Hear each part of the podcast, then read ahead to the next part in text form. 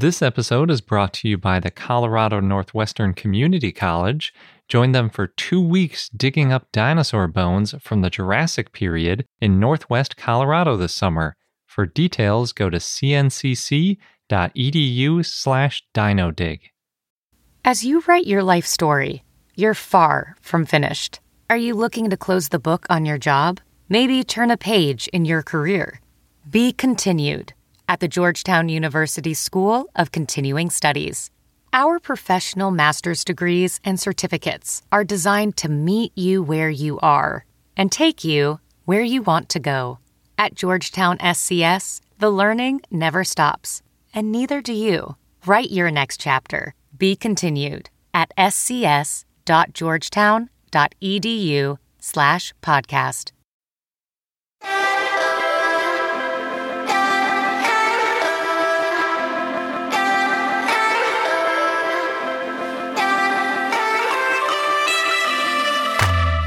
Hello and welcome to I Know Dino. I'm Garrett. And I'm Sabrina. So next week we'll go back to talking about dinosaur news, but this week we'll be talking about a special dinosaur in New Jersey called Hattie. And we also have an interview with the winner of our podcast giveaway from back in March, Amory, who has gone on two digs, one in Wyoming and one in Alaska. And we also have the dinosaur of the day, Carcharodontosaurus. If you're ever in southern New Jersey or even near Philadelphia, you should try to stop by Haddonfield, New Jersey. That's where you can see Hadrosaurus foulkii, which is the world's first nearly complete dinosaur skeleton. According to one source, quote, in the summer of 1858, Victorian gentleman and fossil hobbyist William Parker Foulke was vacationing in Haddonfield, New Jersey, when he heard that 20 years previous, workers had found gigantic bones in a local marl pit. He spent the late summer and fall directing a crew of hired diggers shin deep in gray slime. Eventually, he found the bones of an animal larger than an elephant, with structural features of both a lizard and a bird. This site became quote unquote ground zero for dinosaur paleontology, and it's marked by a commemorative stone in a small park. It's actually located at the end of a suburban street, so it's kind of hard to imagine, but also cool to think that dinosaurs once roamed there when Garrett and I went to visit, we met a man and his two year old son who lived on the block. And he told us that kids always leave dinosaur toys on this picnic table that's next to the stone, and sometimes even lets his son borrow them to play with. If you go to downtown Haddonfield, you can see an eight foot statue of Hattie, and Haddonfield itself is very much like a beach town, so it's pretty fun to visit anyway. It's relaxing, has a lot of shops, not too crowded. If you want to see the bones of Hattie, you can go to Philadelphia to the Academy of Natural Sciences of Drexel University. They have the Hadrosaurus skeleton on display, and it was the first dinosaur skeleton in the world to be mounted for public display back in 1868. And apparently, it's also the fossil that began the bone wars between Cope and Marsh. Also at the Academy of Natural Sciences, a number of other fossils to take a look at, and some animatronic dinosaurs. The museum's not that big, but definitely fun to visit, and I think worth seeing if you are in Philadelphia and you have a little bit of time. One of the exhibits compares how dinosaurs and crocodiles walk, and they also have an area set up where you can watch them clean up and work with some bones. So definitely recommend checking out that museum if you have a chance. And Haddonfield, New Jersey, too. And now for our interview. Our guest today is Amari Michelle, and he was the winner of our I Know Dino podcast giveaway back in March. Amari recently completed his undergraduate degree. He was a biology major, and he had the opportunity to go on two different dinosaur digs, one in Wyoming and one in Alaska. How were you able to go on those two digs? So the first one was actually a class trip. So if you were taking the class, you were going on this dig. It was for Professor Paul Sereno's course, and he just he kind of had it as just like to give everyone, I guess, a background in paleontology. And the second one, he just asked me if I would want to go on another dig. So I was like, definitely, I will go on any other dig. Yeah. So for people not familiar with the class or the professor, where did you attend school? I attended my undergrad at the University of Chicago, and I took uh, Paul Sereno's course the spring quarter of my fourth year. Now that you've taken this course and you've been on a couple of digs, has that influenced what you want to do now that you've graduated? Oh yeah, like a hundred percent. I wish I had taken his course and I started volunteering sooner because it's just like such a cool lab. Even in lab volunteering is so fun because you just get to, I don't know cleaning old bones is just really exciting. But it definitely changed what I want to do. I actually had a, a job working in Chicago schools before I got asked to go on the second dig. It kind of just changed everything I was doing. Can you talk a little bit about each of the digs that you went on? So the first dig was in Wyoming, and we were working in the, Morrison Formation, right next to our stoves, and we would just after the sun rose, we'd have breakfast, and then you're just working under the sun. The site was like our professor had been there before. He knew generally where things were, so we were just working at a site that had previously been worked at. And in Alaska, it was a lot different. We were working with shale, and it was like a lot wetter site. So we were on, on the north slope working off a river and the shale was like nowhere near as hard as the sandstone. So we were we'd kind of just like hammer away at the shale, and we would remove giant chunks at a time. And sometimes you could just like split up the shale, and you'd just find bones in it, and they were perfectly preserved. There was a lot smaller bones at that site. What kind of bones did you find? Um, so in Wyoming, I found uh, a Camarasaurus rib and two Stegosaurus bones. We found a scapula and an ilium. And in Alaska, it was just lots of hadrosaur bones, tons of juvenile bones. We found some dentary parts, lots of femurs, some tibs, and I found a few troodon teeth, which was pretty exciting because you have like all these hadrosaurs, and then you have like a few just troodon, like some carnivorous teeth in the mix. So I don't know what the story is there, but it was really exciting to find those. So then, what do you do once you found the bones? How do you, I guess, take care of them or get them out of the ground or the rock? So you find the bones, and then you start making what are called jackets. So people use different methods, but as you clean the bone out of the ground, you'll put consolidant on it, which is it's like a glue that will keep the bones together so that when you're hammering at the ground next to it, it's a little stronger because a lot of these bones are pretty fragile. And then once you have enough consolidant on the bone, you'll put either some people use aluminum foil and other people use just toilet paper, and they'll put that over the bone before they put these like burlap and plaster sheets over the bones. So you, you put tons of burlap and plaster just over the aluminum, which is over the bone, and you you just keep surrounding the bone and you basically keep reinforcing it. And then you wanna you can't just remove it right away because it's precious. These things are millions of years old. So you, you just keep digging around the bone. If you're some fields, you'll get a lot of bones overlapping with each other, so that's really hard. But if you're lucky, you can just dig down around the jacket that you've made. It's made of burlap and plaster, and you just keep digging down around it. And eventually, when you get a comfortably safe distance from the bone, you start hammering under it or chiseling under it, whatever the case may be. Depends on what kind of bone you're taking out of the ground. And then you keep as you're doing this process, you keep jacketing the bone. So you keep reinforcing this bone. And then when you're really comfortable, you'll flip it.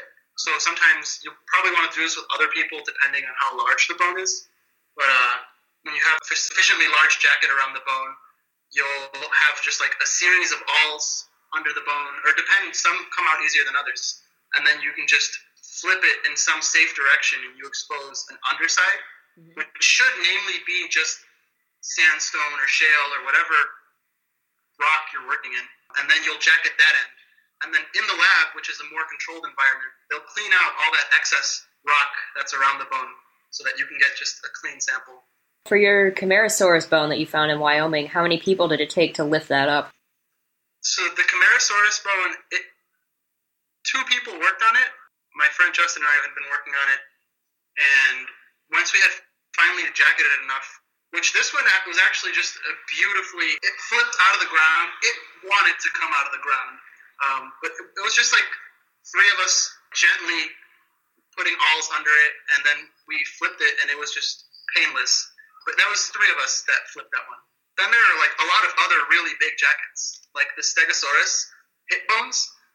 That thing was over a thousand pounds so that easily took like six people to flip. Wow. Did you have any training before you went on the digs for how to deal with the bones or anything like that? The first dig was, like I said, it was a, a class trip. So it was really that training exercise. And it's not like we just got out there and started hammering away. We were kind of like on day one, it was a lot of things were being explained to us, but it was just learn by doing. And the second trip was I had some experience because I had gone to Wyoming, but the the shale was so much different than the sandstone. So I had to also again I had to learn like okay how are we going to work with this kind of rock? You can't just use the same techniques everywhere, I guess. Sure. So could you elaborate a little on the, the different techniques you used for both sites? Yeah.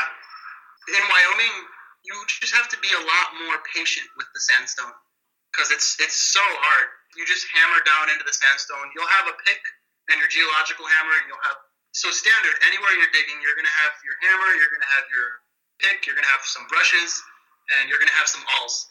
And for the Stegosaurus bones, for example, those were really big bones. And once we already had the jacket around them, we were just like hammering down into the ground. So most of our time wasn't even hammering around the bone; it was just hammering down enough so that we were able to flip this massive jacket. Whereas in Alaska, the bone bed was way different because it was so dense. There were so many fossils.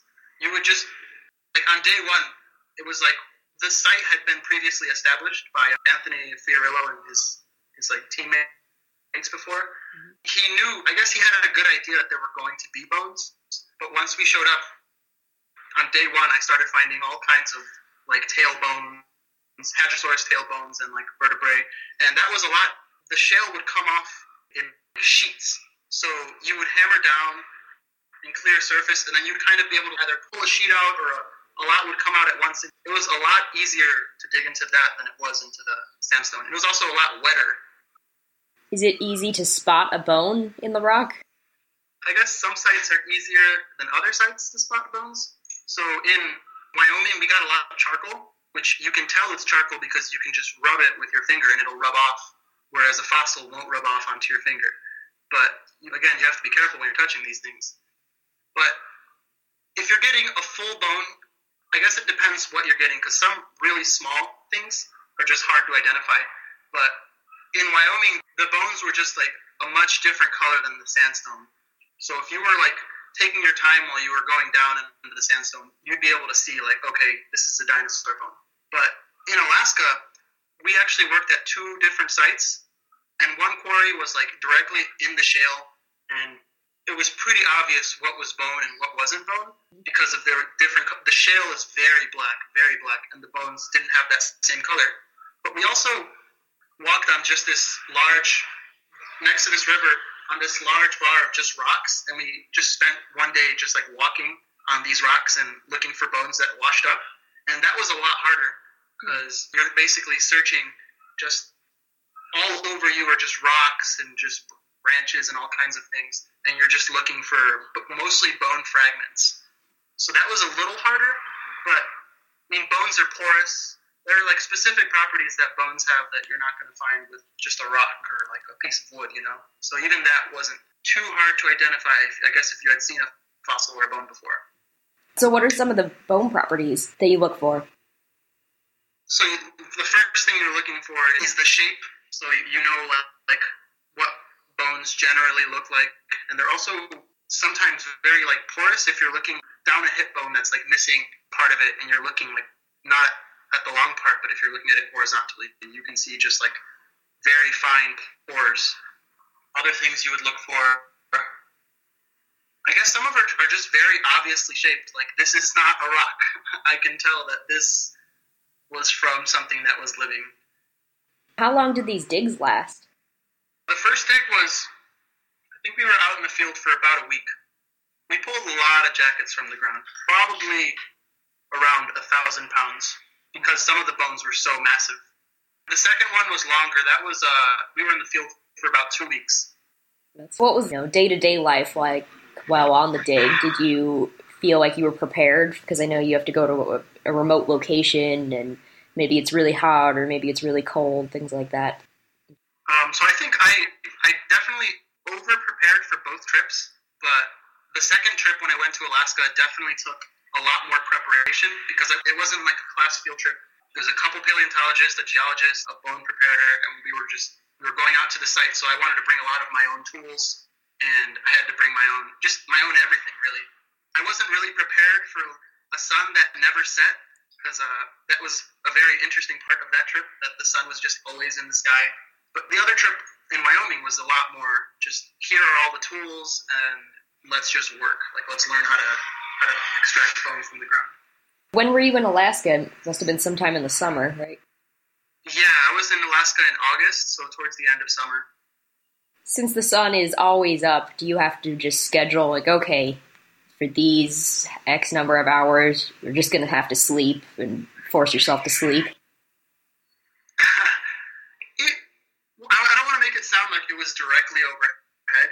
It would kind of set, you know, it would get a little dimmer at night, but you, it was, you could basically wake up naturally at any time. We weren't fighting for daylight, and then we would work for eight hours or whatever amount of work we needed to do in one day. It was actually really convenient because you could just you could work at whatever hours you want. If you started working later in the day, it's fine because the sun wasn't really going to set. So I was just going to ask, since because you do need daylight to be able to do these digs, so I know sometimes that can be a constraint. So yeah, that must have been pretty good to have that kind of flexibility. Yeah, it was nice. In Wyoming, it was a lot more like you want to work when the sun's out because you want to see everything, but also, even though that was earlier in the summer, without the sun, it just gets really cold because it's this like it's this dry heat, so it doesn't linger or anything. Would you consider going on more digs now? Oh, definitely, definitely. Since then, I currently have a job somewhere else, but I'm just trying to read scientific papers. I'm trying to read books, but and I'll try to like find a place where I can volunteer if I have that opportunity. But definitely, I would I would go on a dig in a heartbeat. For people who haven't been able to go do this experience yet, but maybe they want to go on a dig, how would you go about finding a place to volunteer? Do you have any advice for that? Yeah, if you're fortunate enough to be in a big city that has a museum that has fossils, try to volunteer. It's obviously there's never any guarantee that you're going to go on a dig, but you're not going to go on a dig by not being around. So if you're at a university and you can take any courses related to paleontology or uh, geology, even just a huge array of things, take those classes. Um, volunteer at fossil labs at your schools. You can also, if you aren't fortunate enough to be by a big city or have access to fossils, you can look at surveys of land and see what fossils might be around you, and then you can just, I don't know, go out and see like, oh wow, look, this is this outcrop, and don't take anything if, if you're not working with a group, but it's a good way to, to even get that experience for yourself to say like, oh, okay, this is the type of rock I'm looking at. Maybe there are fossils here. Were you interested in dinosaurs before you took this class and went on these digs? I was interested in dinosaurs. So yeah, I was interested as much as any I was any science person is interested, I guess, because dinosaurs are awesome and it's a cool part in the story of life on Earth. But I wasn't psyched about them. What I've come to realize with paleontology is a lot of people have been crazy about paleontology since you know they were children. They just never stopped being crazy about dinosaurs, which is awesome because you have people that are super passionate about this subject for their whole lives. I kind of got back into it or during college. What's your favorite dinosaur? My favorite dinosaur? Oh man, there's so many cool ones. I think, and maybe this will change soon. I think my favorite dinosaur right now is Carcharodontosaurus. It has, well, it was massive. First of all, it was this crazy theropod. It has really cool teeth, but also it just has such a cool name, Carcharodontosaurus. And then you just apply that name to this giant. And I think it's so cool. Thank you so much for taking the time to speak with me today. Oh yeah, no problem. Thanks for calling. This episode is brought to you by the Colorado Northwestern Community College, where you can become a part of the scientific process. As a participant, you can go on a real life dinosaur dig and you'll be helping to advance science and our understanding of the ancient world. What's really cool is that the fossilized bones that are being excavated, they're public and they're going to be displayed and preserved for future generations to study and admire. Yeah, we've mentioned how that's a really important part of the scientific process, not just getting them out and describing them once, but keeping them and preserving them so that future questions and future scientists can take a look at those bones to answer new questions and validate results. And the site is special and also near and dear to me because it's in the Morrison Formation, known for the sauropods, hmm of course, of the Jurassic time. And it represents one of the best bone beds ever found in the salt wash member. Yeah, the current interpretation is that the site was the result of a brachiosaurus sort of jamming up a river and then other carcasses piling up behind it. Oh no. and that's how we got a bunch of different types of dinosaurs all fossilizing together. So, oh no, but also, yay. Good for us as scientists. hmm And dinosaur enthusiasts. yes. So there are two scheduled digs if you want to get involved with getting these bones out of the ground. You can go from July 6th to July 20th or from July 22nd to August 5th. Head over to cncc.edu slash dinodig. You'll get all of the details. Just make sure that you register online by May 31st. And again, that is cncc.edu slash dinodig, D I N O D I G. BP added more than $70 billion to the U.S. economy in 2022. Investments like acquiring America's largest biogas producer, Archaea Energy, and starting up new infrastructure in the Gulf of Mexico. It's and, not or. See what doing both means for energy nationwide at bp.com slash investing in America. Carcharodontosaurus saharicus is one of the largest known predatory dinosaurs. So, Carcharodon is the group that includes the great white shark and megalodon, which, if you know about sharks, are pretty much the two most fearsome sharks that have ever lived. And the name was chosen because the teeth in the Carcharodontosaurus are similar in some ways to those that you'd see in a great white shark. So they were very sharp and they were serrated, which means that they were good at slicing through flesh of their prey with something like a sharp serrated knife. Last week we discussed another Carcharodontosaur named Giganotosaurus, but Giganotosaurus was around in South America while Carcharodontosaurus was around in Africa. Carcharodontosaurus was originally described as Megalosaurus saharicus because Megalosaurus was the catch all taxon at the time, and I think we've discussed this with other dinosaurs in the past. So the origin of Carcharodontosaurus is a little bit odd. It appears that it was originally discovered by Ernst Stromer von Reichenbach back in 1914 when he dug up the bones, but the first published article about it was as Megalosaurus saharicus by Charles Depéret and his colleagues when they dug up some teeth in North Africa in 1927. And then Ernst Stromer von Reichenbach renamed the species Carcharodontosaurus saharicus in 1931 when he was reviewing their research as well as publishing information about the own bones that he had dug up several years prior. So, unfortunately, all of these bones were destroyed during a bombing raid in World War II. So, it's not a very well known dinosaur. It's very similar to Spinosaurus, which was discovered around the same time, also by Ernst Stromer. And uh, those bones were also destroyed in the same bombing raid back in World War II. Because there was a fair amount of uncertainty, T Rex has been a much more popular dinosaur in modern pop culture. But since the large skull of a Charodontosaur was discovered in 1995, it's rising in popularity again and is being seen all over pop culture. So, Carcharodontosaurus is a large theropod dinosaur, and they typically walked on two legs. And in case we haven't mentioned it before, theropoda is Greek for beast feet, and they're characterized by those three toed feet that I'm sure you've seen on a T Rex. Like Giganotosaurus, Carcharodontosaurus had 8 inch long serrated teeth, which are terrifying. It weighed about 13,000 pounds and it was about 43 feet long, which was probably slightly larger than a T Rex, actually, although it's a little bit hard to tell because there's always a level of uncertainty, and we have less specimens of Carcharodontosaurus. Carcharodontosaurus had a massive tail, a very large body, and dense bones. Its arms were also very short, and it had the three fingered, sharp clawed hands that are similar to T Rex.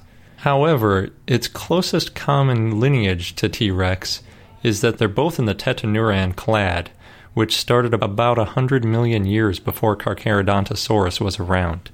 Because of its similar appearance, Carcharodontosaurus is often described as the African T Rex, which has misled a lot of people to think that they're very closely related, but as I mentioned, their closest ancestor is 100 million years older.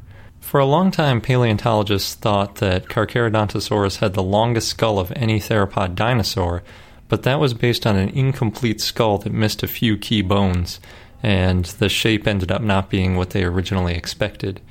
Because of that, the total length of the head is only about 5 foot 4 inches in length, if you think that's not that long.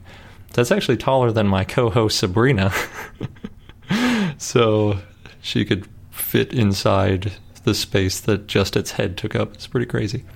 Its head was even more massive than T Rex, but its brain case was less than half the size of T Rex. That may make you think that that means that it was stupid compared to T Rex, but a lot of scientists caution that that can be misleading, as it may just mean that they had less keen senses instead of reduced reasoning abilities. But other scientists disagree and think it was less intelligent. I'll say more about that later. Carcharodontosaurus lived in the late Cretaceous period, about 100 to 93 million years ago, and it lived in what is now modern day northern Africa. So, South America was probably just splitting away from Africa when it started to roam the earth. So, its relatives in South America are very similar in appearance, like Gigantosaurus. Even though it's a complete desert now, at the time, Africa was very warm and humid, and it had rivers and lakes all over the place. If you remember our episode about Spinosaurus aegypticus, you know that there were both aquatic and semi aquatic predators around in that space at that same time. It shared space with Ouranosaurus and huge sauropods like Paralititan, and it was likely the top predator in the area, so it probably was very territorial and would have a large space to roam if it's similar to modern top predators. Its huge teeth were probably a big part of its hunting strategy. With their huge serrated teeth, they could easily open a huge wound in an animal, and it might have caused the animal to go into shock, which would make it disoriented and it would allow Carcharodontosaurus to easily kill it, or maybe it could have just waited for it to bleed to death. It probably came into conflict at least once in a while with the largest carnivorous dinosaur known of all time, Spinosaurus, and that's because they overlapped for about 3 million years in northern Africa based on our current evidence. Some people think that they would have gotten into huge battles, but based on what we talked about in the Spinosaurus episode, since Spinosaurus was so much more into aquatic living, I'm not so sure that they would have fought very often. Even though Carcharodontosaurus had short, three fingered arms similar to T Rex. They were actually longer than T Rex's and very strong. They may have used their arms to grab smaller prey, and that actually reminds me of another one of its relatives, Allosaurus. Carcharodontosaurus had long muscular legs, and there were fossilized trackways indicating that it might have run at about 20 miles an hour. But there is a little bit of controversy on whether or not it could have because of its huge body mass. So, as we mentioned, Carcharodontosaurus was a distant relative of T. rex, and its brain appears to have evolved from a common ancestor with modern reptiles. It appears that the inner ear anatomy of Carcharodontosaurus saharicus resembled modern crocodiles, and they had a huge portion of their brain dedicated to smelling. Based on the size of the portion of their brain dedicated to smell, it may have been able to smell better than modern dogs, and it would have rivaled T Rex. It probably also had pretty good hearing, which is surprising to me because obviously they don't have ears. I don't know what kind of a structure they had to hear, but that's pretty neat and their sight was a little bit limited because their eyes were more on the side of their head rather than pointing forward for stereoscopic vision. But they did have large optic nerves, so it's a little bit unclear to me at least whether or not they used their eyes very much for hunting. Even though there are no soft tissues preserved during the fossilization process, there are a lot of clues that we can get by looking at the bones, and there have been a lot of endocasts made of Carcharodontosaurus's skulls, and that's how we've learned all of this about the shape of their brain and which parts of its brain were large relative to other portions. The brain looks pretty similar to modern lizards, turtles, and other reptiles, but not to modern birds. It's also the same structure that we've seen in Allosaurus when it was previously modeled. So the more intelligent Tyrannosaurus rex evolved down a different pathway and appeared to have a better ability to reason, which would have made it a more impressive predator and may have possibly led to how that lineage outperformed the Carcharodontosaurus and its relatives. So, Carcharodontosaurus is really starting to get popular in modern culture, and there are a few places that you can see it. It's featured in Monsters Resurrected, and you can also get it in Jurassic Park Builder, which is a tablet game. You can see it in the end of Series 3 of the show Primeval, which, according to IMDb, is about a team of British people tracking down and capturing all sorts of dangerous prehistoric creatures. Sounds like an interesting show. I'm going to have to check it out. It's also in the show Dinosaur Planet, but for some reason they characterize their huge South American predator as Carcharodontosaurus when they really should have called it Gigantosaurus because we all know that they weren't in South America, they were in Africa. And finally, you can see it in Lost World from Planet Dinosaur, where it again fights a Spinosaurus. So, Ernst Stromer described Carcharodontosaurus, and his full name is Ernst Freiherr Stromer von Reichenbach. Freiherr is a German title similar to Baron. Stromer described a number of dinosaurs from Egypt, and in November of 1910, he met with John Ball, who was the founder of the Desert Survey Department of the Geological Survey of Egypt, and they had published the first topographic map of Egypt and was finishing a geological map to be published in 1911. And these maps were very invaluable to Stromer, and it helped him with his upcoming expedition he had planned Stromer had first visited Egypt in 1901 and loved the area, so he decided to return to look for some early mammal fossils. However, in the first stage of his expedition, unfortunately, he was just very frustrated and him and his team didn't really find much. But in the second stage of his expedition, he and his team found three different species of carnivorous dinosaurs which also included Bahariosaurus and Spinosaurus. However, because of World War I, he had to wait for a number of years for the fossils from Egypt to be shipped to him in Germany. He finally got them in 1922, but they had been packed poorly and were damaged pretty badly, so it took him a while to put them all back together. So he didn't publish any formal descriptions of these fossils until the 1930s. Uh, Stromer himself led an interesting and a little bit tragic life. He defied the Nazi Party and he paid for that. He was from an old aristocratic German family, so he was not personally harmed, but all three of his sons were sent to fight in the war. Two died in combat, and one was captured and imprisoned in the Soviet Union for a few years. During World War II, the fossils that Stromer had found in Egypt remained in a Munich museum despite Stromer requesting to move the fossils to a safer place. There were a lot of curators of fine art and science museums in Germany removing their works and specimens to caves and salt mines to better protect them. But unfortunately, Stromer's fossil discoveries were not a part of that, and in April 1944, a British Royal Air Force bombed the museum and destroyed all of his fossils.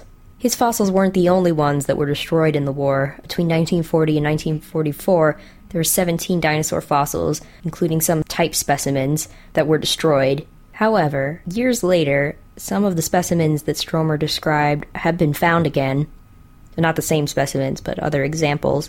For example, Spinosaurus, which we talked about in an earlier episode. Scientists described Spinosaurus in more detail in 2014, and we now know, for example, it's a semi aquatic dinosaur and it was very large carnivore. And in 1995, Paul Sereno and his team found Carcharodontosaurs again, not far from the Algerian border. They found a skull that matched the description that Stromer had written. So even though some of the fossils were destroyed in World War II, at least scientists found more evidence and have been able to study this dinosaur more thoroughly. And our fun fact of the day is that we all know about Pangea, which was the unified supercontinent back during the time of the dinosaurs. But before that, there were an estimated six other supercontinents that existed. Pangaea is really just the most recent one. And that wraps up this episode of I Know Dino. If you like what you hear, please leave us a review on iTunes. Until next time.